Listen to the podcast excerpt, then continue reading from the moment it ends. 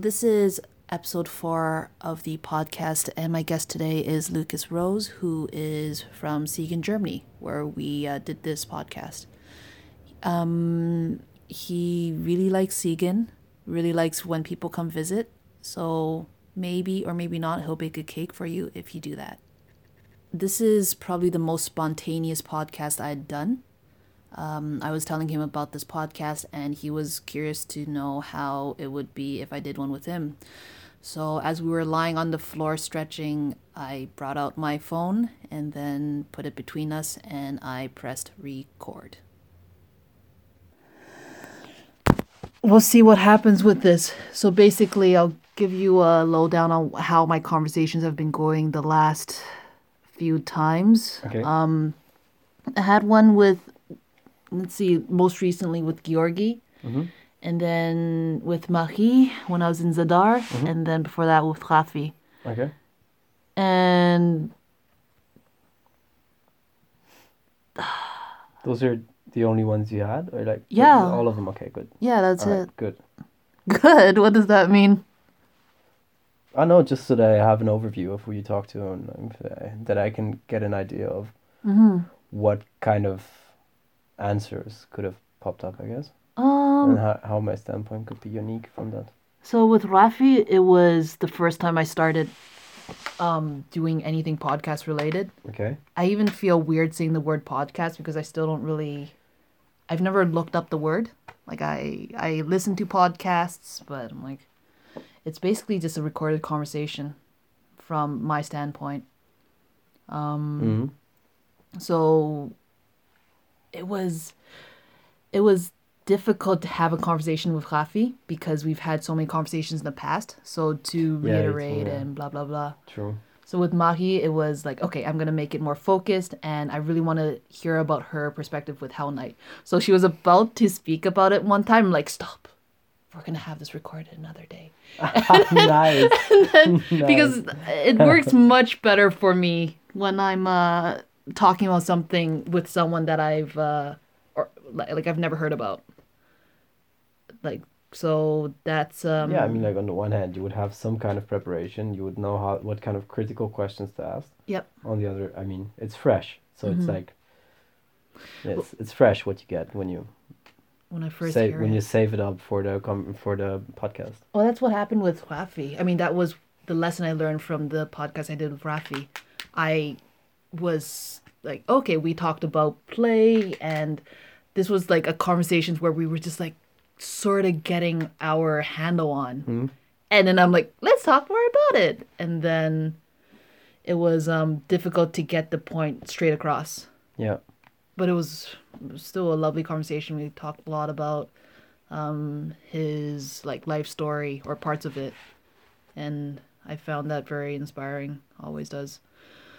And then uh, Georgi was, I haven't gone through the, the podcast yet, but um, I think I already mentioned to you how it started. But um, actually, yes, Male physical features that are unique to the male body. uh, plural forms, plural forms. Plural forms.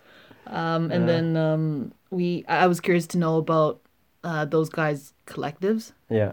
So I asked him a bit more about that, and um, yeah, that's what I remembered from our conversation right now. Those now. guys collective. Yeah, that's a, that's a good thing to ask. Yeah, it- it was uh, in your kitchen that it came up, or that you guys started talking more about it. No, those guys collective existed before. There was like an idea of Phil after we someone some tracer named us those guys. Ah, yeah, yeah, the yeah. other You guys, showed me. yeah. So there's like those Phil actually this me. picture is like um I, other athletes. We were other athletes, right? Right. You guys were sitting in a in a we were at Andy's, Andy's place, kitchen? and then there was a guy from Latvia, I think. I forgot his name. uh, Alexander. Okay. Uh, uh, uh, uh, something like this. Okay. and then, or Andre, whatever. And then he said, um, at Andy Vola's place with Andis Mischenko and other athletes. There's Andy and this Phil and me, and we were like, okay, looks like this is our trademark. We just we just work with it, and um, he just wanted to create a platform for people to share content. Kind of like if you're not in um I don't know if in a team or in kind of a collective which would push content for you, or like which would um, give you a platform to to deliver your content, and you could do it through those guys' collective. Ironically, Phil was the only one who actually shared content because he was he's the only one who put in work, you know. Yeah. So yeah, Well, Georgi shared an article a while back too, and and I and Georgi was saying like, oh, it would be nice to have other people submit articles, but it's like it's way too not broad, but like what do you like? What do you talk about? What do you submit? So what do you care about? You know, that's like the thing. Mm. That's the question. So if you care about a certain topic, then you can talk about it. So for, for Phil, for example, he cared a lot about this this creativity aspect and how people just replicate moves and they don't, they don't really think creatively. They just take a creative move, so to say, and just apply it somewhere. You know, instead of actually th- going through a thought process which is full of trial and error and seeing what could work. And I don't know. I wrote an article about um, the decision, like the decision to become a professional athlete, or why, and like more why you shouldn't do it. And um, I don't know. We have like a reviewing thing, so we reviewed each other's ar- articles, and like mine, just for some reason was never reviewed. was Uh, it that so was it's long- not up? No, it's not up yet, and it's like I don't know when I wrote it. It's a long time ago, so I'm not sure if I could do it again. I So want to see it I have no idea where it is. I send it to. It doesn't matter anyway. So yeah. somewhere on the web. Yeah. Basic basically the argument is um, if you become an athlete a professional athlete, life is gonna be very tough. Um, you have to hustle a lot and you have a due date, so you should have a plan B kind of. Um, which makes a lot of sense, you know? So yeah. So like how Jason Paul is taking it. yeah, or maybe like the way Stas from Stas, you know, Stanislav Lozdan is I've doing it. is he is he in the Netherlands? I have no idea where he is right now. Okay, Rafa was saying that. So, but he, for example, he's got a master's in biochemistry or Mhm. something like that. So something hard science related. While he was doing loads of jobs with Three Run, made a lot of like you know made his he made his living with parkour and Yep.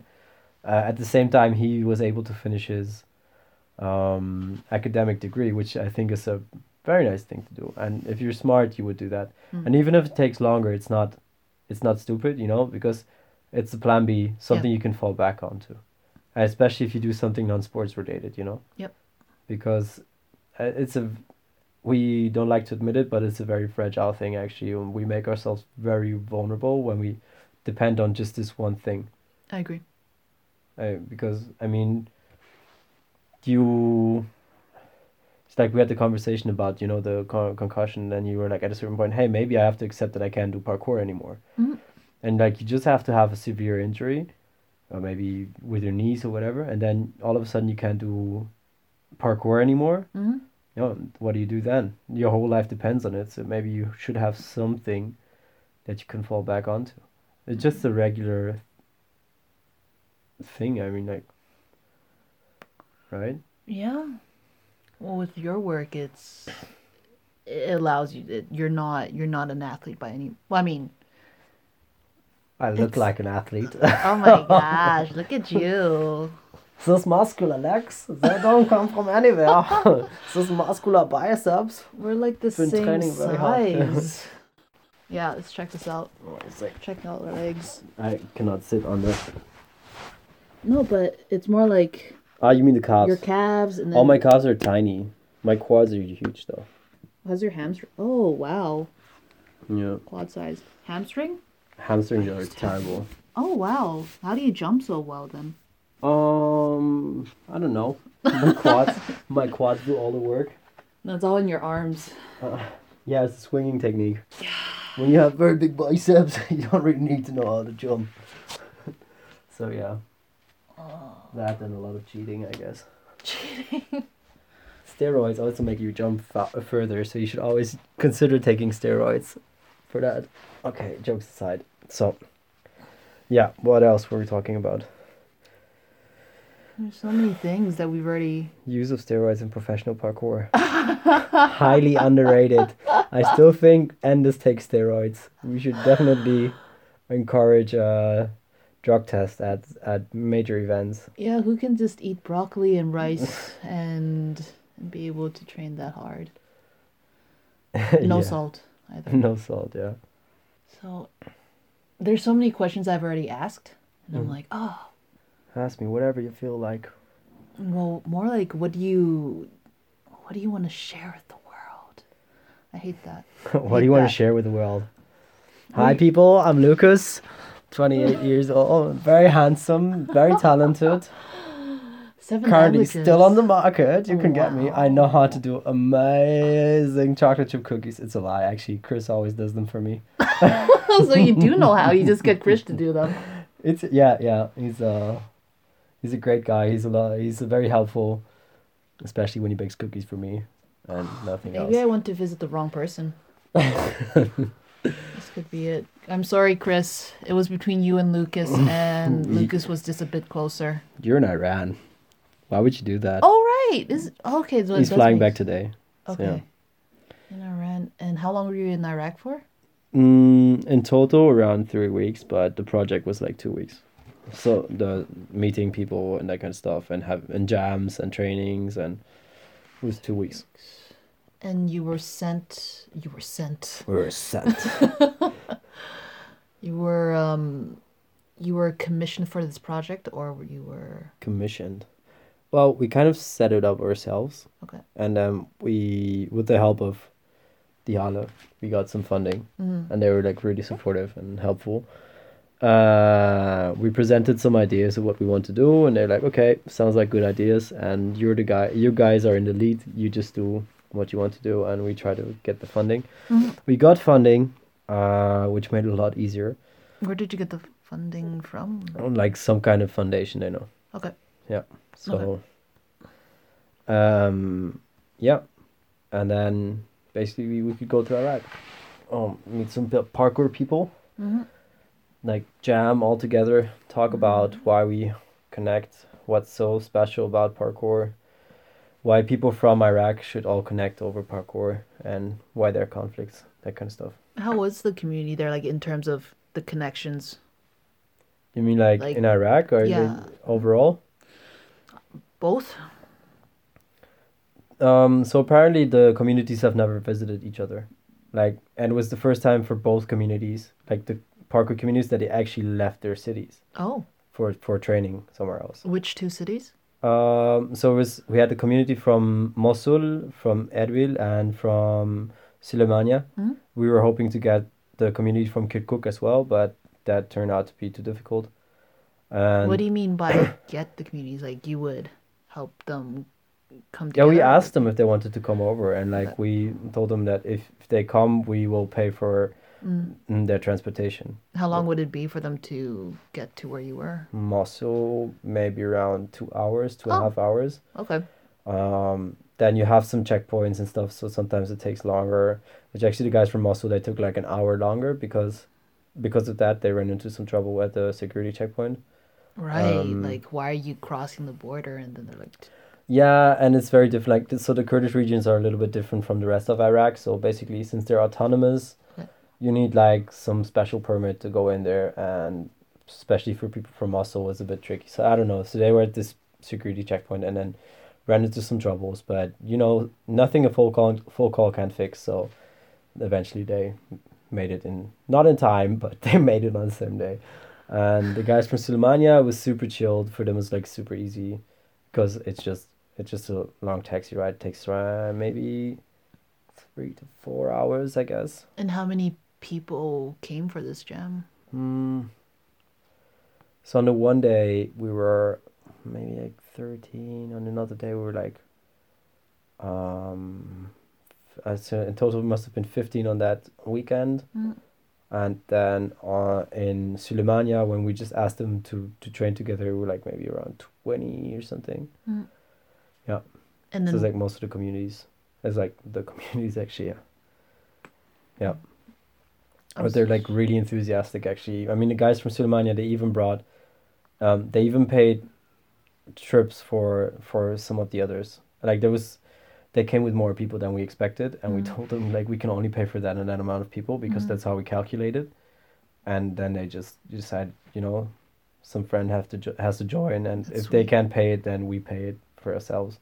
I mean, they're not poor, Mhm. you know. Mhm. I mean, the transportation was just uh, an incentive, Mhm. like to set an incentive to be like, okay, the jam. If the jam is not enough, then we can pay for your transportation, so you don't have anything to be like. Mhm. Plus, they shouldn't get poorer. like they, we we shouldn't make them pay in order to train with us just because like who are we? You know. Mhm. Yeah, it was cool though. It was really nice. So it was the first event they ever had where they all came together. Yeah, kind of. Yeah, apparently. And were they were you able to speak English with them or whatever languages? Oh yeah, that's tricky. Um, it's actually quite a mess. Um, so the Kurdish population speaks Kurdish, Okay. and the older Kurdish population speaks Kurdish and Arabic because they had to learn Arabic because Iraq is a Mhm. Arabic country as well. but the younger generation doesn't speak any Arabic anymore, and the guys from Mosul they speak Arabic because they're not from the Kurdish regions. Okay. So there's usually one guy in in the group of people. There's usually one guy that speaks some English. You know, Okay. like it's enough to communicate. So that's how we managed. But the funny thing was that, I mean, the, they're all from Iraq, but Mhm. even those guys they couldn't communicate with each other. So people from the Kurdish regions and then from the Yeah, from the Arabic speaking regions, they would speak in English to each other. Oh. So that was really funny. So we're like sitting there, we were like, wow, we did not expect this. We did not expect this to happen. So they were standing there and like they're having conversations about, or like giving each other tips about how to do a stall backflip or something like that, or, or how to twist. And when I was like, okay, you have to jump like this, and I okay, wait, like your head like that, and okay, All in English. in English, yeah, because I mean, of course, I mean, they don't speak any Arabic. Arabic is a very difficult language, Yeah. and sometimes they, they speak bits and pieces, but it's not really enough to. I don't know it's not really enough to uh, explain these kind of movements, maybe. Mhm. And the Arabic population, they don't speak Kurdish, Mm. which is also fair enough. Okay. Why would they? Yeah. So that was that was quite funny. Um, so yeah, the language is not the biggest problem. Sometimes you can get along with a little bit of Arabic. So Chris and I, we both speak a bit of Arabic, just like you know enough words to not die, Okay. and then you learn like uh you learn a few words in Kurdish, and then you're you're able to survive usually. Okay. Yeah. And then Jam itself. Really good, um, really positive actually. Okay. quite we were quite surprised so it's sometimes you don't really know what you get you know like you don't really know what the people are like and whatever but we were like really Mhm. surprised by positive attitude um, really clean movement partially really clean movement Mm-hmm. um, people that encourage each other not so much competition and stuff um, Mm. some creative ideas Mm. Some people that wow there's like one guy ibrahim fuck man this guy's insane. He was jumping around all day. He has so much power and energy. He's super bouncy. He's like Yep. super bouncy. And he just i know he never stops training. He just never stops training. It's like in the middle of the night he would still jump around. He's still able to do side flips back flips gainers whatever uh, so whenever we went training, and like on the jam day, for example, was like that. And when we went to Sulemania to visit them, it was the same thing. It was exactly the same thing. He would never stop training, and we would all be done. Like we trained for a few hours. It was hot, and uh, we I know we were just done. And he was he was still running around and, and jumping and had some ideas and yeah, Mhm. really cool guy though. Father of two children, two young boys, I think. Mm. Um, trains trains very hard, works very hard, and he's twenty six. I was like, whoa, what the fuck? Yeah, but um, he's a really cool guy. I'll show you some videos of him later. Yeah. it's really impressive. Yeah. Yeah, do so. So what were they were they interested in creating another event like the one that they had or Mm, yeah. Um, or like what that was not like really our aim to think Right. about that. So first, we just really wanted to get to know the communities. Mhm. Um, because I think that's the best starting point. Mm. You have to understand them, like to understand each other and to have to make like if you want to start something together, kind kind of right, and see if it's possible. Mhm. Um, and what kind of, you know, what kind of knowledge do people have, attitudes, and I don't know what practices and stuff, and also what kind of ambitions and motivations. So yeah, that was uh, what it's about. I think I would definitely do it again. Like there's, I don't see a reason why they wouldn't. No. Um. Question is if they would organize it now for themselves. I doubt it, but. Then again, that would be a sustainable factor we didn't really take into like we didn't really want to calculate in everything Of course. because it's not about it. It wasn't about that at this point. Yeah.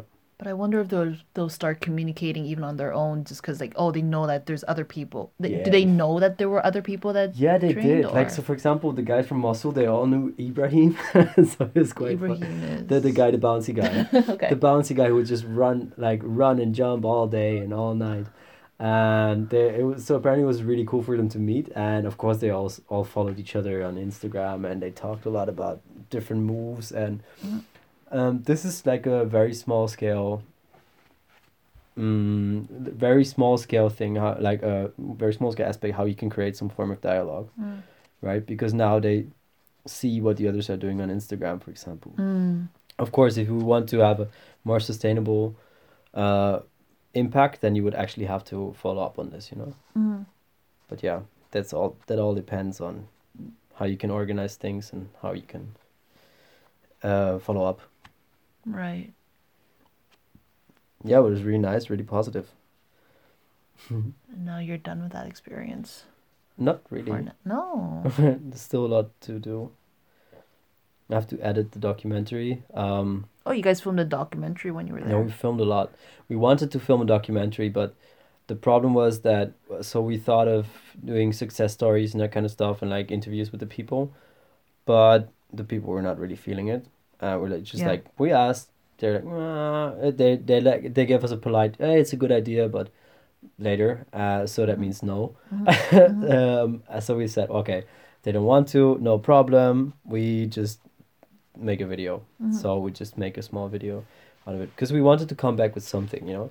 Of I, ideally, we would have come back with T-shirts uh, as well, but um, they were not feeling that idea either, and that's okay. There's no problem. I mean, like we can't force ourselves onto anyone. Yeah. Which is, um, I think, a fair point. Yeah. Yeah, t-shirts. Nah. I, what's the uh, what's the point of it for them? Mm, I mean, the point is just to start a dialogue between Okay. um, the the countries as well, between Germany and Iraq. So that would have been like, okay, if German tracers can buy a T-shirt from people from Iraq or Kurdistan, you know, then they're already aware of the fact that people in these regions exist, that they train, and that they're not all, you know, some people somewhere over there that Mhm. are half of them are refugees, other half are terrorists. You know, like the way people over, stay like have these kind of stereotypes, whatever. Yep. You know, I'll put them into some kind of, um, um, weird categories. Yeah. I mean, they're all these people. They, the tracers. They have agency, you know. They can they can change something if they want to. They can have a lot of impact on their local communities. Mm.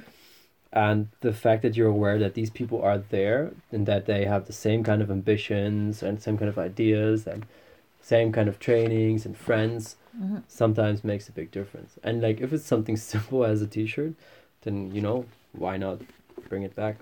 Have many of them created like videos for YouTube? Yeah. Yeah, loads. And oh, Yeah, loads. The guys from Mosul are pretty famous actually. Oh. They did I have no idea how many TV interviews they did. Like when I had when we had dinner together, I was sitting with uh, some of them and then they just showed me some photos Mhm. from all the people they had interviews with. and uh, because Yeah. that you know Mosul is it's an infamous city okay. because basically what happened was Mosul was taken by the Islamic State within 3 days. Okay. And it's Iraq's second biggest city. Okay.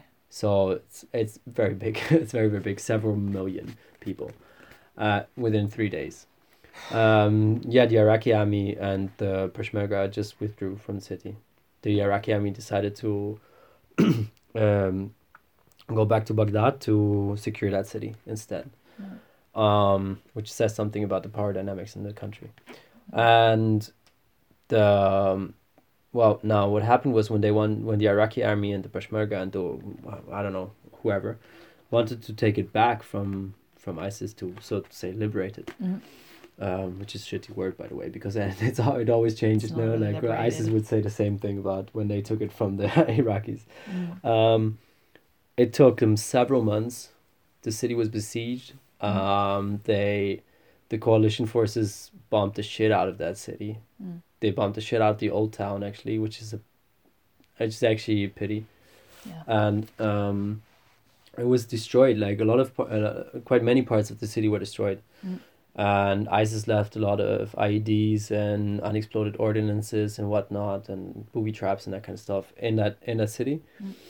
Um, so it kind of stands for, I don't know, destruction, devastation, um, war, you know, and how, you know, how devastating it can be. Mhm.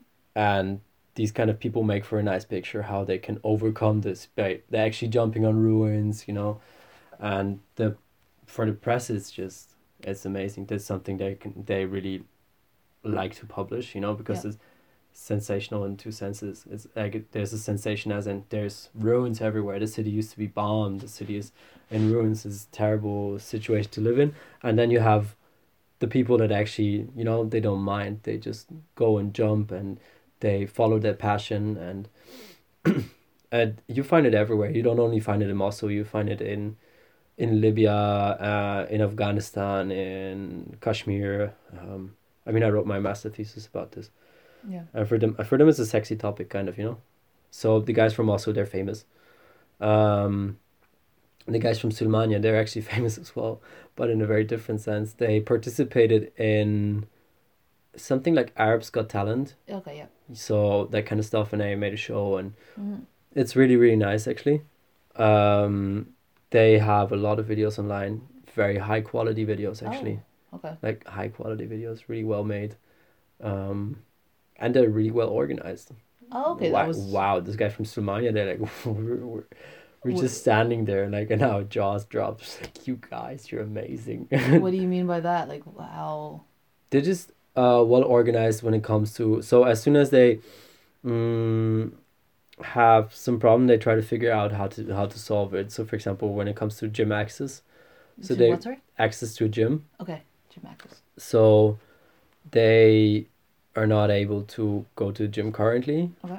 because they need some kind of permit or they need some kind of license that they're allowed to train there because parkour is not gymnastics and if they want to train in a gymnastics gym they have to have Everywhere. you know the regular kind of yeah regular kind of bullshit that happens yeah Mhm. um but i mean they're working towards a solution which is quite amazing Mhm. they're like yeah we like talk to these people and they try to do this stuff and um that's actually the most amazing thing to see um and that's what i mean with like agency you know these people are not they they can achieve quite a lot and that's nice if if we understand that as well you know Mhm.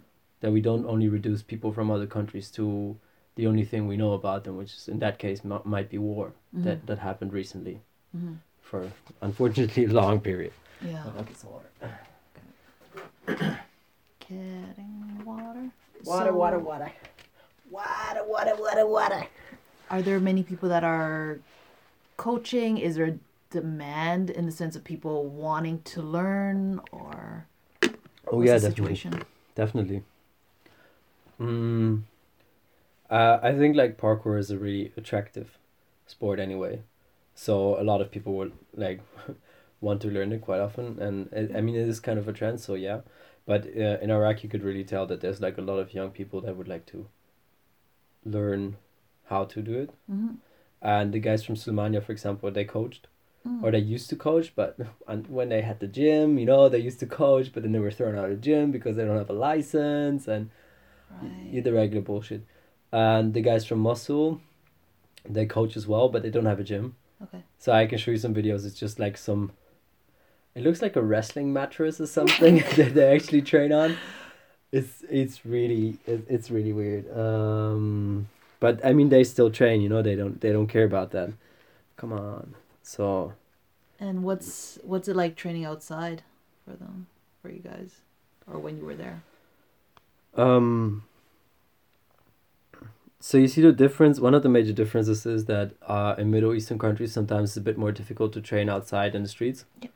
Um, so you have to find a way to still train outside. Um, It's difficult to train on the streets because mm, you don't have that many places where it's. Uh, so first of all, it's a bit more difficult to find spots. I find Okay. because there's quite many places that are super crowded. Yeah. And if they're not crowded, they might be very dirty. And in general, it's harder to find spots because the architecture is. Mm, I don't know if it's more privatized or something, but maybe it's just you know it's like not these public spaces that quite often not these public spaces that you have in Western countries where you could just like, you know, like where we train today, Mhm. like the the place right in front of the church where there's Yeah. like a lot of places where you can just like walk around and then there's flowers here and like like next to the flower beds you have some next nice corners where you can jump to. It's not like that. Mm. Um, so that's something to um, take into account. So sometimes you can go to parks and you find some nice spots there. Mm. Uh, that's what we did in Jordan as well. Quite often, we just go to a park and then you find some spots there, and that um, works quite well. Um, and let me try to find the Mohammedan. yeah, go ahead. Um, come on. Mohammed. doesn't speak a word of English either. So now you see, now you see, uh, like this is the video where like, so you see there's nothing around there. Now he's gonna do a side flip over the gap, and this is just a wrestling mat. And then he jumps like on some kind of ma- wrestling mat, right? Yeah, unfortunately, I Wow. idea what what is it, right? Wow. And he twists his ankle now, so he showed me this. That's why he sent me the video. Poor guy. Uh, I wa- wrestling, wrestling and sprained ankles. Are you communicating through um like ricotta cheese sort of English? Ricotta cheese. Screenshot. That's the screenshot of how he twists his ankle. But now here you can see uh, the actual. So it's like it's, it looks like a wrestling mat or something. It, it definitely is. And you can see then- the circle there, Yeah, it's the, the circle, right? It makes sense. and then there's a circle right there. Yeah, okay. And then um, you have some like old mattresses where they just put some what you know kind kind of foam stuff in there or whatever. It's just like just people chilling on a Yeah, yeah. on a yeah. mattress on top of the uh, Yeah. No. jet. But there's definitely demand, and the people really know how. Like, they already know how to coach because they they've learned quite a lot themselves, and they've learned it themselves. You know, they they learn it through tutorials or whatever. They learn it through watching videos, and Mm. so they would know how to give this knowledge to other people. And you know, like having a methodology to do it like pedagogically cor- correct, so to say, is, is a different thing. But I mean, there's so many parkour coaches in Europe that don't have that actually. So yeah, yeah. So they. it's curious to me, like how they developed was through a lot of it was watching YouTube, I assume, um, or yes, ish, yeah. But there there are also people in Iraq that were more advanced before. They're not; those are not the only ones that train mm. in Iraq, right? Okay. So I mean, it's a way bigger country. This is just one part of the country. Mhm. And there was one guy, Ali, for example, that mm. Chris knew that he met like the year before. So he went one year before, right? And then he met some, ah. he met some other guy, Ali, who was like the father of parkour in Iraq or something like that. He Okay. visited, he literally visited all the communities. That guy is insane. He visited all the communities. interesting. Okay. Yeah, cool. Um, and I mean, he was quite an athlete as well. So maybe, maybe they got something from there. Maybe from tutorials. Maybe from gymnastics class. I think Adam, for example, he did a lot of gymnastics, so that's how that's why he knows how to do a round of double gate, a double backflip. You know. Um. Yeah. the father. Did, what was his name again? Ali Ali Lami. So if you type in parkour Iraq, I think you will find his YouTube channel immediately, and he was active for many years. He built a gym in Baghdad and Oh. it was torn down or like damaged or something and he built it up again. And eventually I think he stopped training because he had an accident or something. Mm-hmm. and he couldn't recover from that or not properly. Mm. um yeah medical services aren't great in Iraq. Um Did you get to meet him while you were there? I didn't we invited him I think but I don't think he was able to come we would have paid for his um for his ticket as well Mm-hmm. But from Baghdad to Erbil is a lot. it's a lot further actually, and the problem was we couldn't host him Mm. because we didn't have a place ourselves. We were Mm. sleeping at someone else's place, and we can't just invite anyone there because they have security protocols. You know, we needed a security clearance from like the security manager from their organization. That had to be approved by the country director, whatever that kind of stuff. You know, it's very complicated. So and we didn't know if we had have the money for a hotel for him. So Yeah. we decided to say you can come, but we don't know how to host you. Maybe there is an opportunity, but yeah. So maybe that played part in there. Security measure. Did you have any security measures that you had to go through when you were there, or What do you mean? You were saying that your uh, the person that was hosting you Yeah. like has curfew and is only allowed at bazaar this. No, they don't have. They yes, but they don't have curfew. So that that might Okay. might be a little bit of a misunderstanding. They do have certain times where they're allowed to be somewhere and certain times when they're not allowed to be somewhere. So, Okay. for, for example, on a Friday, they're not allowed to be anywhere in the city or something like that, I think, or anywhere at the bazaar that and that amount of time, or never allowed to be in big public gatherings or something like that, which makes a lot of sense. Because he's a Yeah, he's a foreign. He's an expat. So I mean, Okay. uh, he's European, blonde. Yeah. So I mean, most people that work with the organization, all the expats ha- have this kind of security protocol. okay. Um, but uh, Chris and I, we didn't have that. I mean, for us, it was just common sense.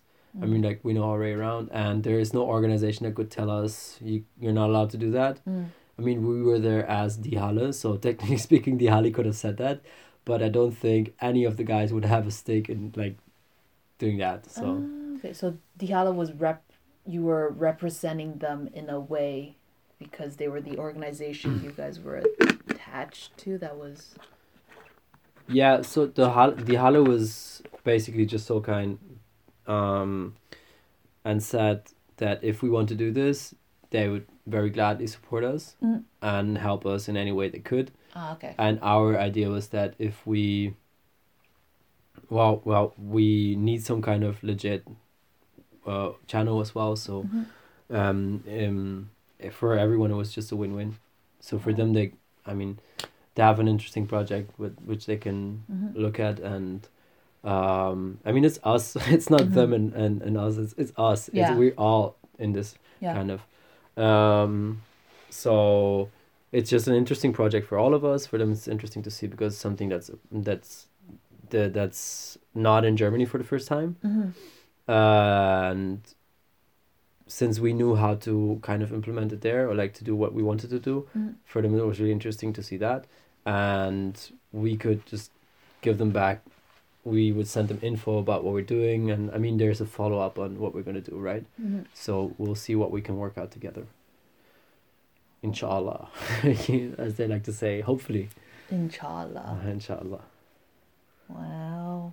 yeah it was a lot of fun So many stories. so many stories Have you been able to? When did you get back actually from Iraq? 20th and Twentieth, you said. yeah 20th yeah And then when did I arrive? What day is it? November first. you arrived on 29th no on 31st For thirty first. 31st yeah but i mean on i arrived on the 20th on the 22nd i had to do paperwork on 23rd i flew to berlin Right. on the 28th i came back Right. uh 29th and on 30th i was was kind of alone no on the 29th i had to i had an appointment again with uh, paperwork stuff. Uh so on the 30th i was alone. I was doing some stuff. I was like naming the files going through all the video clips um writing down a plan for meeting and stuff yeah that kind of stuff So I haven't had much time to actually Sorry. recap all this. oh, don't worry. Like it's my it's my pleasure to have you here. So like I'm happy that you that you joined. So yeah, Mm. that you came over. So But I understand when you go on a long trip and then suddenly it's it's like and then this has to be done after that and that and like when's the time to sit down and reflect on what actually happened and and Yeah. And then sometimes you, you just like for me when I keep traveling and traveling and traveling like there's you just have to accept that some of it is just gonna get lost not lost but like what's English it's difficult. It's a difficult language. It's the English language. Sometimes I struggle with it as well. Oh my gosh. I have all these images in my head and they're not they're not forming into words at the moment, but things seep through Carrot. the Wait, what? oh, things seep through the the grate, the yeah, yeah. So you mean like you have a you have like kind of a sieve and things just fall through? sure, yes. Yeah. All right. Cool. And some stick. It's just some stay. Yeah. The All right. ones that um the things that are probably on repeat, they're the ones that stay. And so I've come to accept that that's all I can really process at the moment. Because when you're at Georgie's for a few days, and before that was like a week in Zadar with a bunch of students, Hmm. and with uh, Sasha, his girlfriend, and Maki, and it was great. But at the same time, there's like no time to be sitting alone with my thoughts. And the first time that that actually, I feel like happened was, yeah, like when I take the plane rides or bus rides or, yeah, usually on transportation. That's a nice place to actually reflect. I feel like if you really want to, I don't know, take that time, you really have, like, if you want to have that time, you really have to take it as well. Yeah. Not only like on bus rides, because sometimes on bus rides, you know, you have a neighbor that kind of, I don't know, smells bad or know, a little bit too Yeah, close or uh, eats a sandwich that, that really he, sh- that he or she shouldn't eat, you know. Uh, You're particular, aren't you? Like, that stuff happened. Like, I'm sorry. Um, Uh, you are particular. I'm particular. Why? Uh, Just with the the, the, the explanation. well, I mean, yeah. So, um, Ah, it's adorable. and um, I know. Yeah, if you want, you ha- have to take the time that just to reflect a little bit. I think we like in Iraq we did that. For example, just one day we decided, okay, we're just gonna wrap it up. Think about what happened, what we did, like what what went well, what went didn't go so well. Just like a small feedback round Mm. between Chris and me, um, so we could actually sort everything out, you know, and then uh, I could go back to Germany to like finish all the things I had to do here, Mm. and he would go to Iran to just train Mm. us. So, So yeah, and in general, I do it like I, I like to wrap it up like that. so what was the take home for you? Was there like a I would like to go back actually. Um, and like for a longer project would be really nice to go back to. Um, as I, I, I think I told you before that I don't really enjoy traveling that much. I think it's a bit of a, not not of a drag, but I, I don't know. It just feels like so inconsistent. I like to live at a certain like yeah somewhere, you know. yeah So I really don't mind living in Brussels for a few months. Yeah. And then I really get to know the place and I've been to a few I went to a few bars, cafes, seen some nice places, found my own place, you know, like some Mhm. some place that I find is special, maybe a roof or whatever. yeah Mm, find some missions, find some people to train with. Um, that's really really nice. So, and building connections with people is something I really really value a lot. You know, so that that would be really nice actually too. That's why. I agree. Plus, they're really cool people. Some, yeah. But I mean, not not not my entire life is not Iraq. I have done more before. So much more with all your languages, all your abilities to communicate. Hmm. Do you want to talk about yourself now? How does it make you feel? What Sorry. what what what? There isn't much to talk about, is there? I actually Georgi did that to me yesterday or Yeah? the day before. He was like, "Why do you train?" or something like that, and then I'm, I'm like, I went deep, and then I said some, some something that he thought he could relate with, and he threw me a chocolate at me, and I was like, yes. I threw chocolate at me. yeah. That is how we show affection in this country. we throw stuff at people. Oh, travel. Sorry, there's no chocolate around here. It's just wait. So so Ouch. it's gonna be a bit more. Oh, painful love. Yeah. Um. Travel and but now you're you're in one place and and man, it's like even for me thinking about when I'm gonna be in one place is it's not it's not something I even think about because it's not relevant to the present. Hmm. So I've realized I don't know the last few months that it doesn't really make sense for me to think that far into the future because I can have a plan. I have a plan, Hmm. but it's like it's there. I have a few lines I'll put into action once I'm at that place. And I think that works really well for any sort of future plan. Yeah. It's like there's something in place and then once I get there it could be activated. Yeah. Um uh Mordor. Mordor. Mordor Mordor. Oh, Here, can we have a short intermission? Yeah. Short intermission. This is advertisement time. Would you like to would you like to tell the people how nice this city is? How amazing and how many things there are to do and like Okay, so honestly, I I came here thinking like, oh man, Seagan's gonna be amazing and beautiful. ouch. And- and- This- Hey, let me let me let me finish this this. terrible. Okay, No, okay. Yeah, then you okay. took- okay. No, no, no. Okay. You picked me up So- at the bus stop, and then and then you were like, "Oh, this is like the the beautiful, ugly to side of Swe- uh Segan, Segan, not Spigen, the the phone case, Segan." Ziege, Yeah. Oh, I had a difficulty with that. And then, yeah, like I was saying before, you have this like contrasting way to speak. You're like, this is the beautiful, this is the ugly, this is ugly, this is ugly. And then, this is the most beautiful place, this is ugly. and it's one or the extreme. And it's, uh, it's, uh, That's where beauty lies, actually. Uh, That's what I like about the city, you know, the randomness. So, so there's so much forest, which is it's so much nature, which is amazing. Mhm. But then there's just like huge. There's a huge factory in between, and somehow it kind of fits in there. You're like, why? Why is there a factory? But I don't really mind. That's okay. And then, or the bunker, for example. that's why they Is there- survive so There's much. just like there's a bunker just in the middle of the city for no reason, and I've never questioned the existence of this bunker because it kind of fits in there, you know, and it's right next to the castle, with the castle which is beautiful. Isn't it with the crown that we still Oh don't know the crown! Yeah. what where it comes from, what the uh, significance of it is.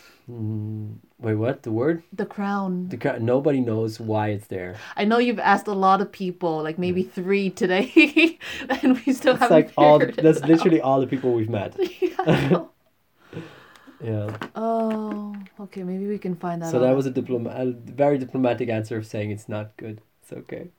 no, no, no, no. Okay, let me finish. Let me finish. It's okay. It's just um. Okay, let me actually process it. Um, of course, it's beautiful with all the nature that is, like you said, ten minute walk away, and you're in the forest. Everywhere in where- the city, yeah. yes wherever you are and the it's a very unique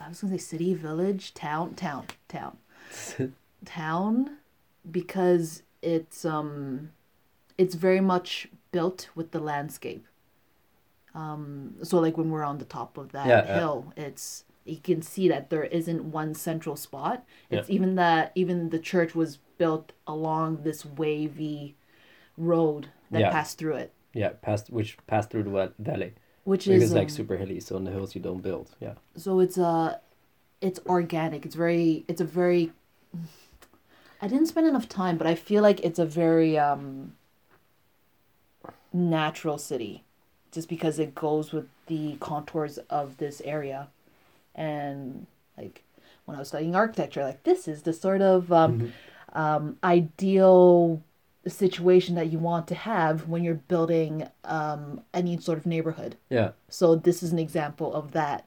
And so I can appreciate it from that angle. Okay. Nice. That's- that's This is a very academic it's very academic, Lucas. Um No, it's. We like curvy cities. Wait, was that like was that the central downtown area that we were in when we were training? Like that's like the city hall central. Um, no, that's the upper part of the city. So I told you we have like an upper and lower part of the, at the center. Yeah. So we were in the upper part, Yeah. and the upper part is more beautiful, Mm-hmm. but there are less people, because there's, I mean, especially today. This is t- t- today's a holiday. Mm-hmm. Um, there were like almost no people, but I mean, usually there are less people because there are not many stores and there's not many things to do, and there's a hill. You have to walk up a hill, and like, So tough. yeah, it's it's tough sometimes. Well, you what was it like? Every like everything People- always goes uphill from here. Yeah, it's the good thing about the city. Yeah, it's it always goes uphill. oh, Uh, it does go downhill quite often though. Yeah. So I actually didn't ever see the central area of Mm. We? yeah, well, the most central point would be the train and bus station, like the local bus station, not the Okay, not the not one the you- like. not the one where I picked you up. Okay. No, uh, which is not far from there, but there's really nothing to see. I mean, you can go there tomorrow if you want. We can like drop you off there, and then you walk from there to the bus station, to the other bus station, and you'll see that it's there's really nothing to see. There's um. The bus station, which is not really pretty. Okay. There's the train station, which is not really pretty either. There's a huge mall next to it, which I personally don't really like. I'm not a fan of malls. Okay. Um, I can understand. And then there's like a shopping street, which is okay. Okay. And mm, I wanted to take you to the river. Yep. But we didn't manage today. The lo- the upper part of the city is a lot nicer though. I think. Um, unfortunately, we didn't go into the old part of the city, Yeah. which is even nicer. That's probably would have made my decision about Siegen. Right, it's really small because the city was bombed, and then I mean, bombs destroy things, and Mm. they destroyed a lot of houses.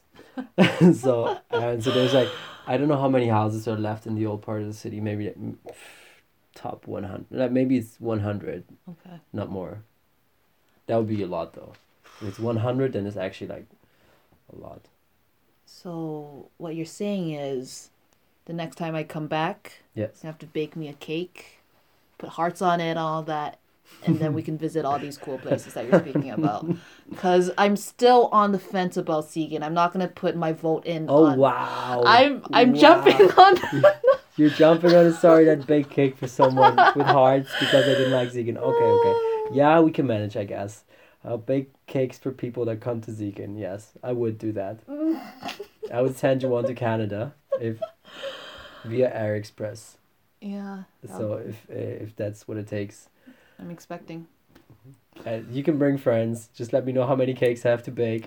no. That would be No. amazing. I would love to bring my friends from Toronto over here. Yeah, to Europe would be amazing. Well, that was It'd be nice like to have like a proper. that was the original plan before one of them went away to Alberta and the Yeah. other one I don't even know he was actually in in Europe but either way we talked about it for a long time but so much more difficult to coordinate something like this when when There's more people involved. Yeah. well not just that when Europe is across the ocean Oh yeah, yeah, yeah. that sure. thing across the pond Yeah. I don't know it seems very close to me now that I know that tickets are like 150 euros one way to get from one place to the other Oh, wow, and it's like six hour flight if you like 150 euros? that's what I paid for to get from London to Montreal Okay. And I've never been to Canada. That sounds like such a legit thing to do. 150 euros probably something I can get for like it's it gets even cheaper if you like depending on what season you're booking it at Okay. so I I was like okay I feel like it's time to go home so I just looked Yeah. it up and I'm like okay this sounds like a good time to go Okay, fair.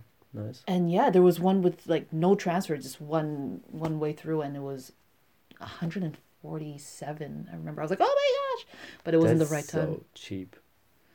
So cheap. Dude, you're what? You're I live in Europe. Yeah, I shouldn't complain. I can fly for like five euros or something. It's true. but you Yeah. also have time now. You're not committed to some Wow. sort of job or project. Well, Yeah, not committed. There you go. No commitments. Look at you go. Look at you. Look at you go.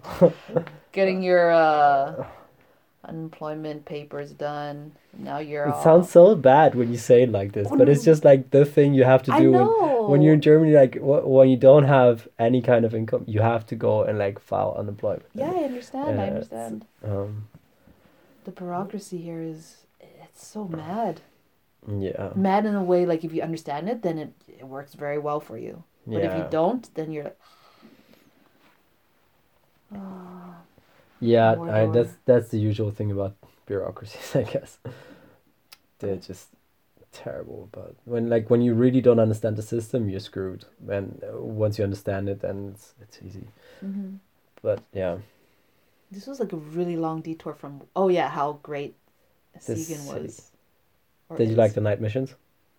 Good, bad, okay. Of course. Yeah. Of course. I always like. I'm really glad that we continued to go up the other side of the university. Yeah, that was nice. That was really good. That was a team effort on that one. You're like, should we? I'm like, yeah, should we? Maybe. Can we go this way? Mm.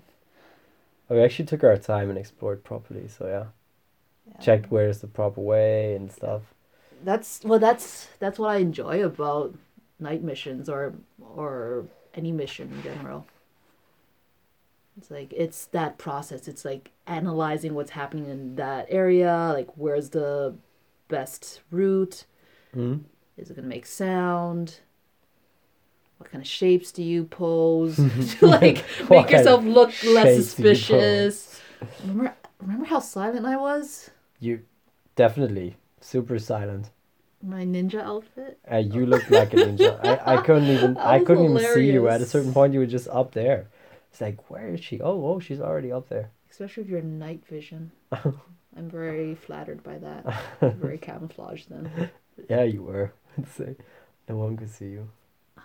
It's a bit of a pity. I realized that there's one kind of mission we could have done yesterday to get to the other one, which I used to do with other people actually. It was really nice. You can cr- actually when you're here, you can cross the railroad tracks. Mm, and not continue down, but you just cross over and then you climb up between two factories. Mm. It's really cool. You climb up between two factories and then you climb onto the roof of another one. hmm Uh, you can walk around and on the roof. It's, it's nothing special. It's not that high. hmm Uh, but you can look into the factory and they, I mean, they're still working. They always work. They never stop. Yeah, So that's really cool. So you can just like enjoy and watch them. I don't know, melt iron and that kind of stuff. Yeah, Mordor, proper Mordor stuff. And then, Bing! you Yeah. see like little orcs coming along. Uh, no comment. um, from there, you have to do a jump, kind of like a small gap, Mhm. and then from there you climb down, and then you have to balance on a wall to get out between the two factories. And if you fall, you're not you don't you just it's it's just very awkward if you fall because you're stuck between two factories and a wall. and then you can do the rest of the mission that we did yesterday. So uh, that would have been nice as well. But hey, we're like way off now. We're talking like about different two things. a.m. So I don't. I like this. Have you um? I really liked seeing Elias's videos. Just because, Zimakov? yeah, Mhm. of like him going to random places. I just think they're really well filmed. I haven't seen them actually. They're really good. Yeah, because they're also like, really entertaining. So him and I've never met his friend La- Lav. Love Dream. Yeah. Mhm. So he's put up a few of those. Oh, I have definitely watch them. Did you watch the Red Bull series about urban exploration? I was I heard about them, You heard about them. but I wasn't like I, I just I don't really have an interest. Did you watch them? Yeah, yeah. And They were not that bad. I mean, they're not great, but they're not bad. mm, Um, typical Red Bull stuff, I would say. yeah. But I mean, quite cool. I mean, that someone actually thought of doing this. This is something I really appreciate. But the thing is, it was it got really trendy to go on rooftops at one point. Yeah, yeah, Was yeah. it the same in uh, uh, wherever you were, Sweden, Belgium, Germany. When was that? Uh, Yeah, I think so. Because I can't really. 2014 maybe or 2013. I mean, like I can't really recall the time that we didn't go onto roofs. So yeah. But then it became like an Instagram Yeah, yeah, sensational yeah, yeah, thing yeah, for people to do things like that.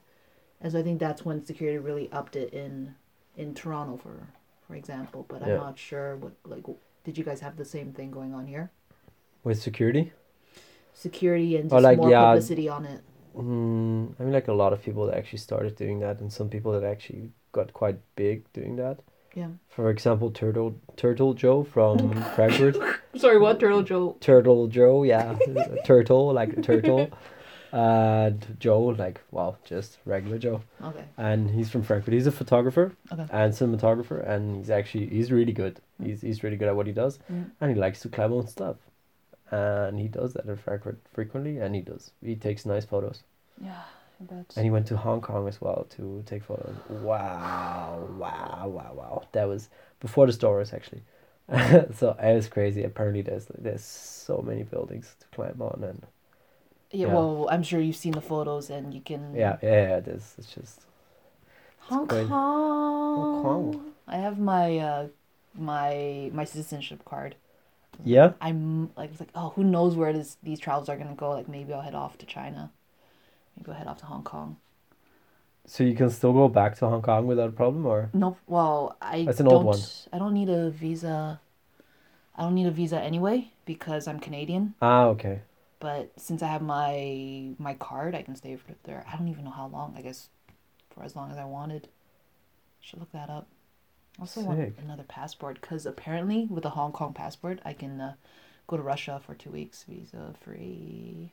Seriously? Yeah. Nice. How, how do you get a Hong Kong passport? I suppose Okay, I, just just Oh, because you were born there? Do Yeah. you just get it? I have to pay some money, I suppose, to get it. But That sounds alright. Let me try to find some nice pictures of this. Um, this man, this young man, he's Turtle Joe. he's good at what he does. He takes. There's a photo of Mark Bush, which is quite nice. I like it. Oh, that does not look like him at all. That's Mark Bush. He looks so different. That is ages ago. Ah. He was so young back then. So young and unexperienced, but he learned very quickly. Learned what? I have no idea. Gotta, gotta, It's gotta just, ask. it's just my brain that farts that farts out something stupid in a different dialect. Illuminati. Illuminati. Uh, New York. Oh, man, so many pictures of so many things. This guy is really good at Instagram. I mean, like he just publishes a lot of high quality content in a way. Mm, And like it's And he was like he knew the parkour people or knew you guys. Yeah, he's or? he's a parkour guy. ah, he's nice. So he does parkour and he takes a lot of photos of people. sick turtle jar. Turtle Joe. It's uh. So now I have uh, now I'm actually Deep into his Instagram I, history. I should not like, adver- like make any advertisement for him. Oh, you see, Why not? You don't. Hong Oh, Kong. Hong Kong. Hong Kong. Well, this is pretty okay. Pretty okay as well, but yeah. Loads of proofs. Wow. Oh man, he has this one crazy picture of Mark on a on a beam. Man, this is really insane. Um, plenty actually. I mean, like a lot of crazy pictures that were made. So what we were talking about, we were talking about other things, I guess. Yes, before. Oh.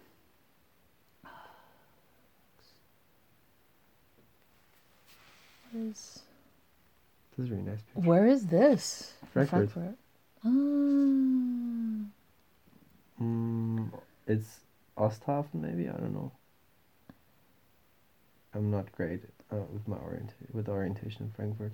Mm. So Exploring things. It's. Is it still? No, I was gonna say yeah. It is still pretty common amongst the newer generation. what exploring? Yeah, going exploring. But I, I I, don't don't know, know. if it's the same mentality or is it? The um, I, the that kids here in the city, they don't explore that much. They don't go outside actually. They just train in the gym and then they're happy. Yeah, that's what Andre was saying. Yeah, it's just sad. Sad Uh, Andre. He had such a passive expression about that when he was talking about it. He's I don't know what um. Yeah. Yeah, it's a bit sad. Yeah. Oh. I think he would like to train outside and like do crazy creative stuff, but Yeah. sometimes it's tricky to find the right people for that. Yeah, and he's working full time in Siegen, Yes. and you're here for a bit. Yeah. So you're his glimmer of hope for a bit. Glimmer of hope. that's really not. That's not really not a title I should get for for anything.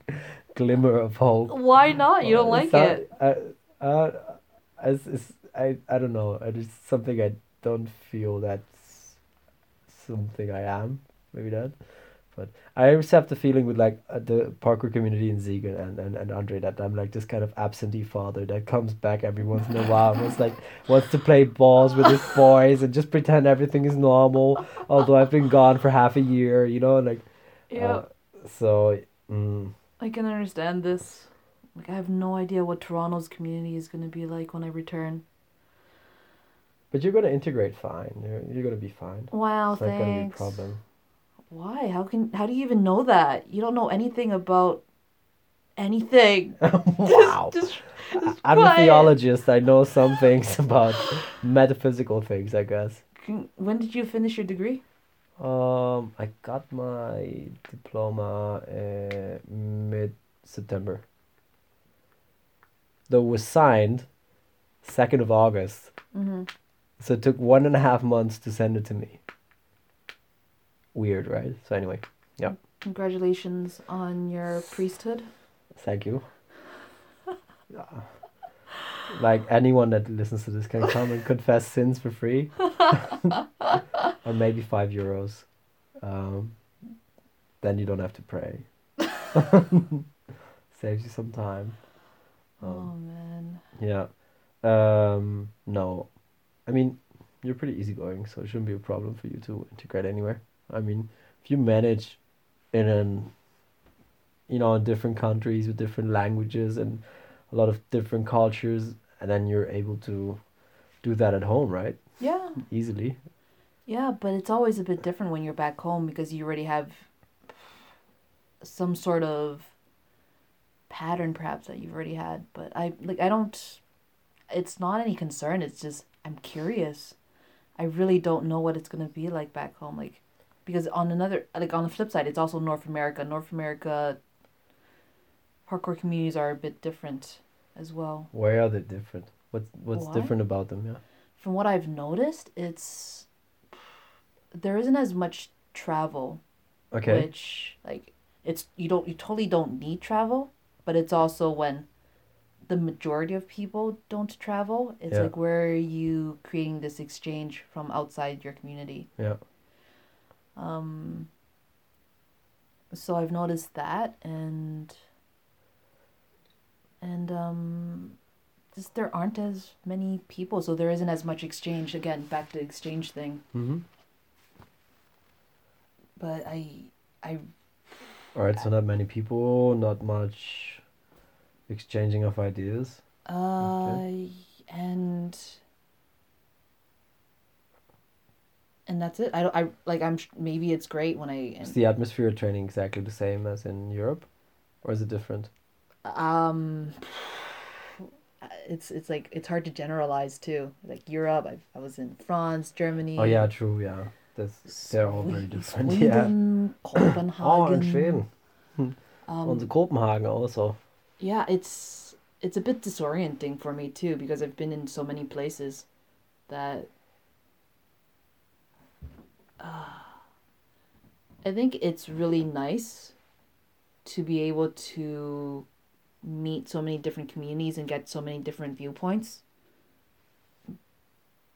And I think the best situation is when they all get along despite different Yeah. opinions.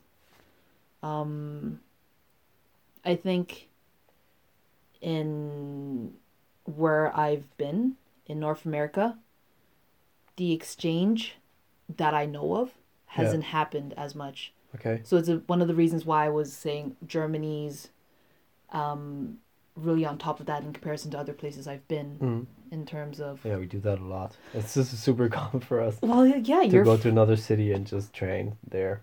But also, like you're able to work with Diala, and you're from Siegen, and Chris is from somewhere south. Würzburg. Okay, thank you. Yeah, you're a beautiful city. Würzburg is a beautiful city. If you're a tourist and you want to go to Germany and see Germany, you go to Würzburg. Oh Like, yeah. It's uh, definitely one. Yeah, for next time, you can remember. Okay, and cookies.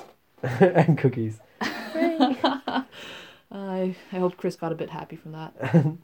um. So. That's basically it. It's just less. Less developed in this respect. Mm. and there was there it's just not the priority of a lot of the people that have been community leaders in the past Yeah. so i think the people that are in this in this respect community leaders Yeah. i, I don't i don't i don't know what's going on I, again i haven't like really been involved since the concussion and since travels Yeah, so it's who knows?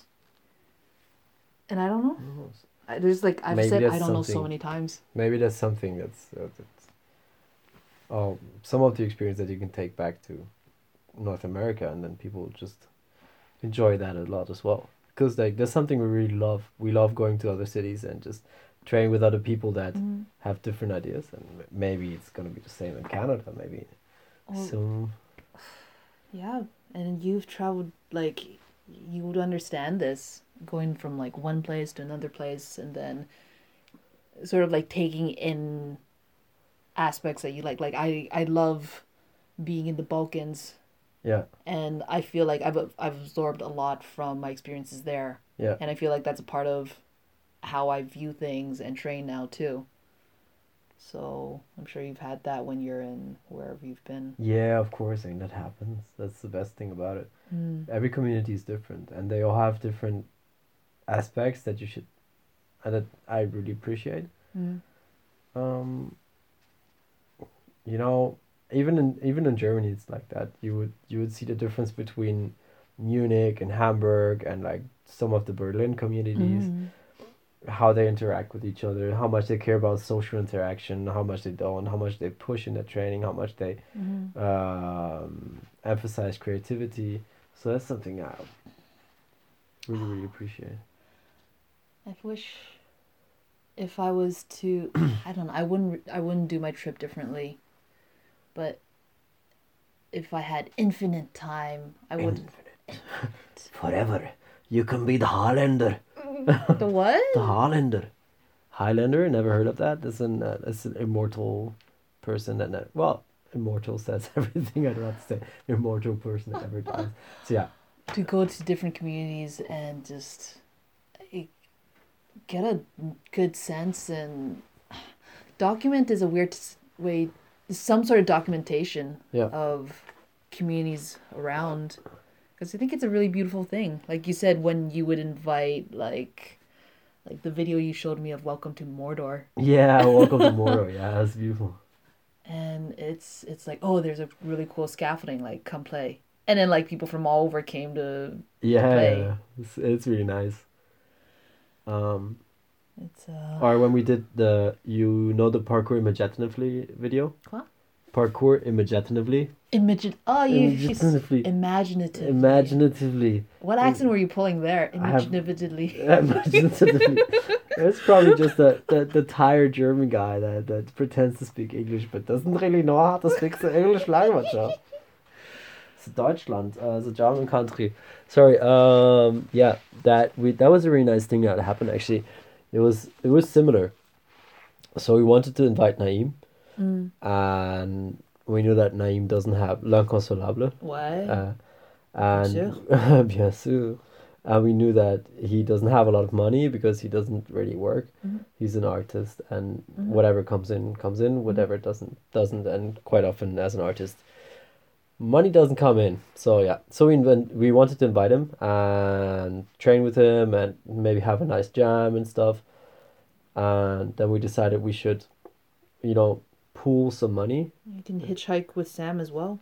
Mm, back then, yeah, we didn't even think about hitchhiking because like back then, when was that? Two thousand and Fifteen. Oh, was I'm pretty fourteen, sure. I think. Okay. Maybe 14, 15, 13. I was in Brazil. It was in thirteen. Because in 13 I was in Brazil, I remember that, and then must have been in 14 or late 13 that it happened. Mm.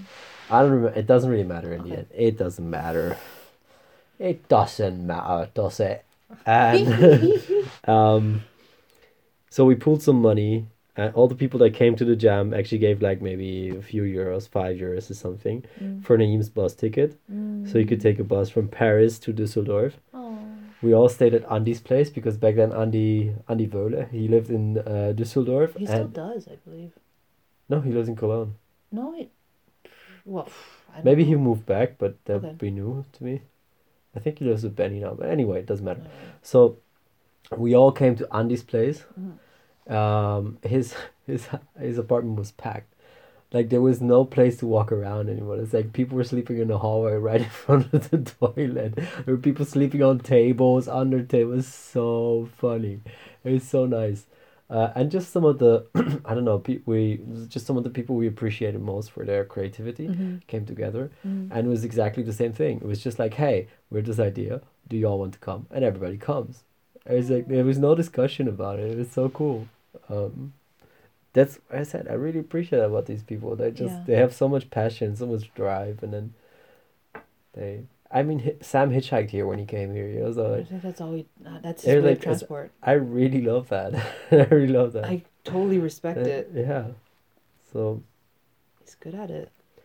and even when he punctured his hand, he still continued training. It was super enthusiastic and filmed and yeah. So yeah, hmm hmm So it's it's nice, isn't it? it is. It's so nice. The people, people from this country. Yeah, and then I They're think that's lovely. that's what really um that's part of it. people. That's this is this is community. Yeah, it's really weird because like in the, like there is no real community, but there is a real community, right? So there's like nothing, nothing set. You know, it changes all the time. The friends you had like two years ago in the parkour community, they changed. They might have changed a lot by Mhm. now. Maybe they didn't Mm-hmm. Because people drop out. People have different interests. Maybe the intensity levels change. You know, people that you used to train with two years ago Mhm. maybe they're professional now, so they have to train every day, several Mhm. hours and whatnot. Maybe they have a family, so maybe they just train two or three hours a week, Mm-hmm. and that's really interesting to see actually, because the entire community you have is kind of uh is existent but not really existent it's kind of like it, it's around you it's like an individual individualized network Mm-hmm. as as you would call it, and at the same time is fic, fictive. What's it? Um, artificial kind of, not artificial, but that's the wrong word. Let me check. You were saying that it was constantly changing, which I think is a very healthy thing for communities to go through. Fictive. Which is, hmm. Let's see. Fictitious. Is a word. Yeah, yeah. Fictitious is a word. Yeah, it's like a word. fiction. it's a word.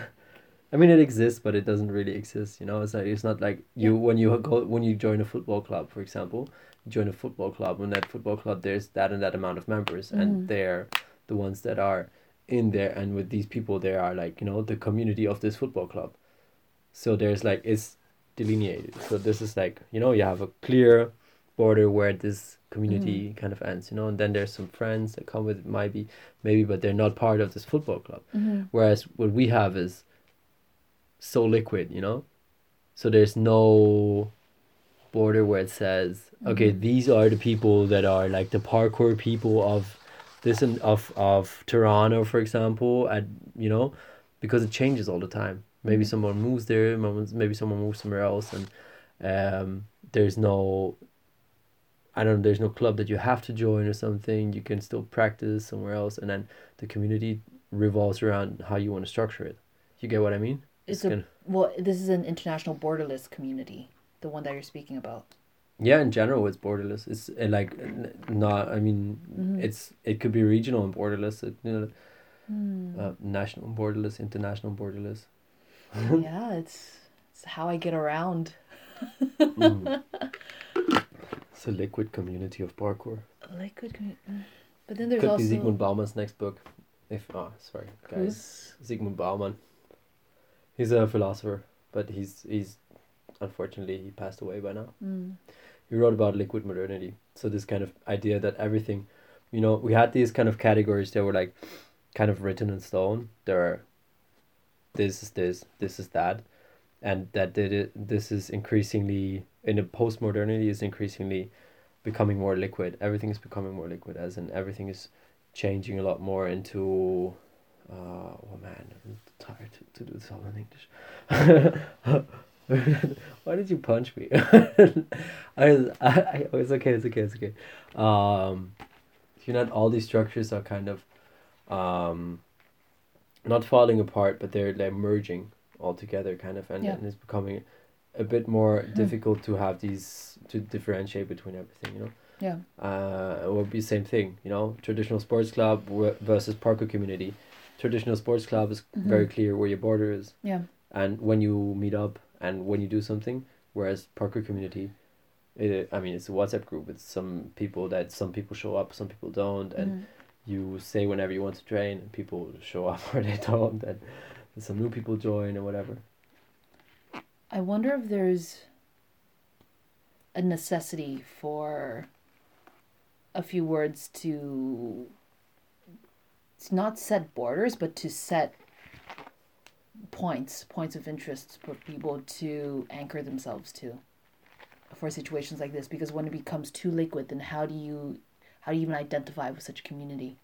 Yeah, I mean that's where a lot. I think, mm, in my opinion, that's where a lot of problems nowadays come from. That's why Yeah. populism is on the rise. That's why, um, you know, there's there's there's a increasing amount of right extremists or Mhm. right wing movements that are popping up because of that. The, the world is the world is very complicated nowadays, and for everything, like you have a very complicated answer, and people don't like complicated answers. If you Google why do I have knee pain, you want like an easy answer. You want a quick fix. You want to hear that all you have to do is uh, three air squats and then turn your knee three times clockwise and then you put some Voltaren whatever on it and Yeah. then you're good to go which is not the way the world works because I mean you have to figure out why it is like that right Mm. the fact since we're I mean like since everybody's like interconnected and um, everything is getting so complicated I think for people it's easier to fall back onto these kind of ideas of you know you know the conservative kind of For ideas yeah, for yourself to for for grounding yourself onto something. yeah because no one likes to be in this constant like slide, yeah, this yeah. constant quicksand. Um, what is it called again like, uh man in uh Inception there's this one place where you like if you die in a dream what's it called again shit limbo. limbo in a constant limbo kind of It's because terrible. you because you don't know where you actually like where am I heading what what am I you know this kind of Mhm. sense of identification that we actually need Yeah. yeah which I I do think that's um the complexity of this world actually definitely plays in there Well, it's also another way to look at it is when someone hurts their knee and Yeah. they're waiting for the result of their scans. yeah That's one of the worst parts of it because you're like, I don't know what's going Exactly, on. yeah, I don't know, and this is being in limbo. Yeah. So there's no clarity about the situation yeah so clarity, bringing, I think even opening up dialogue to converse about it is it's makes it a little less liquid. Yeah. So I feel like there's been more conversations going on nowadays about more abstract situations in in the liquid in the community. And in the um, parkour community you mean yeah. or in the world uh, the parkour community. Well, I mean, in the world in the sense of like you said, like how do we address these these situations where you're not able to identify um, your your worth in a situation, like what like Your worth in a situation. yeah like like how do you okay we'll go back to the community because this is what we've been talking about Yeah. like how do you what do you even call yourself if you want to say like oh i'm part of this community and i i still don't have like oh i, I i'm like a parkour practitioner Yeah. Yeah. Question mark and so sasha was actually talking about this and he's been thinking about bringing that the word traceur back because it's it's like what do you mean back?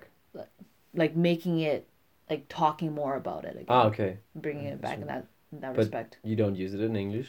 we do Okay. it's it's there wondering. Okay. Yeah. it's more of like bringing awareness to it again Ah. Okay. Okay. so like i i uh i understand his point because it's gotten to the point like where where you're say, where we were talking about it's gotten so like like it's very different like how we would practice as opposed to people that are practicing in other ways totally like You mean in other sports or? No, no, no, in- okay. in Yeah, parkour okay. again. Okay. Yeah. Good. like doing like how Andre is practicing with these dudes in the gym, but like he would much prefer training outside and being creative or whatever. Um, so They're really nice kids, by the way. Oh, for sure, I'm no, sorry, no, uh, that's no, no, why I don't wanna- I just like I just want like wanted to mention that that so if people listen to this, they they are they are amazing kids, but but I there's mean maybe they're just they don't have to drive to train outside. I don't know. I think maybe it's- it's not their interest, whatever. no, but I think it's totally fine because this is what calls to them, and I think that's Yeah, I mean, do whatever makes you happy. Yeah, but to get back to the traceur thing, like there is for Sasha, there are certain values to to training and what it means for him. Oh, fireworks. Okay. Okay, one firework. One firework. Hooray. It's time to celebrate. Why is it time to celebrate? It's twelve. It's twelve o'clock. But Oh look, another one. Oh, oh I missed it. oh, there's more. So it's somebody's birthday. November second. Okay. Okay, Roman candles now. Oh, we can. Do you want to continue the we, conversation? we can we could just end it off at at um it's a, it's still a question like do you I don't know what I think it's a it's a thoughtful question like do you would you call yourself a traceur what does that mean and there is already a meaning to it wow, that's but that's funny because for us, at least for the people I know, yeah being a tracer is doesn't. There's no value attached to it. It's just like you do parkour, or you're a tracer, and you write parkour practitioner to people that have no idea what parkour is, and then you tell them, you know, people that train parkour they're called tracers, like, um.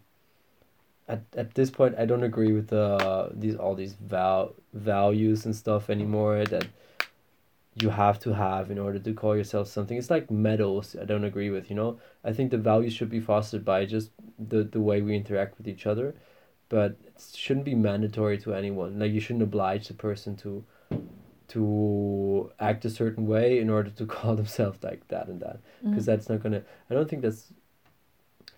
Um, it doesn't add anything in the long run. Uh, if anything, it takes it away from it because, like you know, it makes it more fragile because you're trying to make it something more rigid, mm-hmm. which I don't know. I think the the one thing that I like I, I've I've sifted through a lot of stuff about community, and I think the one that, or I know the one that has stood through the test of time is. It's. It's still about autonomous individuals in a community. That's what drives it. Yeah. Like without yeah, that, yeah, it exactly. doesn't exist. And if the the right people share the right values, Mhm. then a lot of a lot of positive things are gonna come out. Mhm. But if you like tell someone, okay, you can call yourself a tracer, like this, you can have this kind of medal of honor if you share this these and these values. Then I think you know the problem is that it creates kind of differences that should not exist in the first place. I mean, it doesn't, you know, mm, not not discrediting what Sasha says, by the way. No, not at Mm, all. Oh, Just yeah. I I do not share this kind of vision, you know, when it comes to that. Um, I'd actually really like to have a conversation with him about this. I think that would be really interesting oh yeah. because, but yeah. So the idea is, um, people should intrinsically want to have a positive or like you know, uh, value based approach. Yeah. Uh, which should, in my opinion, not be based on any kind of achievement or arbitrary thing. As Yeah. in, you know, we talked about it before, where like, uh, I don't know, levels, experiences, any any other thing. Yeah, because yeah. I'm highly, I'm against any kind of um, achievement based, meritocratic, whatever idea because But- I don't think it's the most positive way to go about Mm-hmm. comes to that. So yeah, if they want to have a positive community, they should know what it means. Mm-hmm. And like, or people in general should be informed about those kind of things, Mm-hmm. and they should know what kind of damage, uh, can be done if certain values are pushed and some others are not. But that's just information that you should have in general. I guess you should know that if you call your friend an asshole, that you know you're not fostering the most positive way of communicating, the most positive communication, and then you know if you don't have open communication, maybe other problems arise, whatever. You know, Mhm. yeah. I think you- Sasha and you actually have from the from the communications we've had or conversations we've had. Yeah. It's very, it's, it's quite similar. Yeah, But, but go visit him. He's got an adorable, huge dog named Mido. middle. Mido. He Mido, means okay. bear. It's Okay. the biggest, most adorable dog I've ever met, and also, um, he is in Belgrade most of the time, but hmm he's in Zadar from time to time as well, which is absolutely Nice. gorgeous, gorgeous place to be. So I imagine this place to be amazing. I just like I, I told you about the the the terrace on top where you sit, and that's what I imagine it to be like. No idea if it's like that, but if, even if it's not, no one cares. But no, his it would be nice to meet, yeah, to just have a chat. yeah, his house is beautiful, and um, he he does actually have a, a terrace, and I won't spoil it for you, so Oh you can go and Oh my god! terrace and grape grapes and all sorts of fruits. Okay, I'm gonna turn this off. Okay, good people, we want to say good night to you. Gute Nacht. Schlaf gut. Schlaf gut. Welterusten. Slaap lekker. Uh, buenas noches. What other Hyvää languages? yötä. Uh, bonne nuit. Uh, good night. Dotao. Dotao. nice. Uh, All right, we've got a few languages in there. yeah, that should be enough. All right, bye. Bye bye.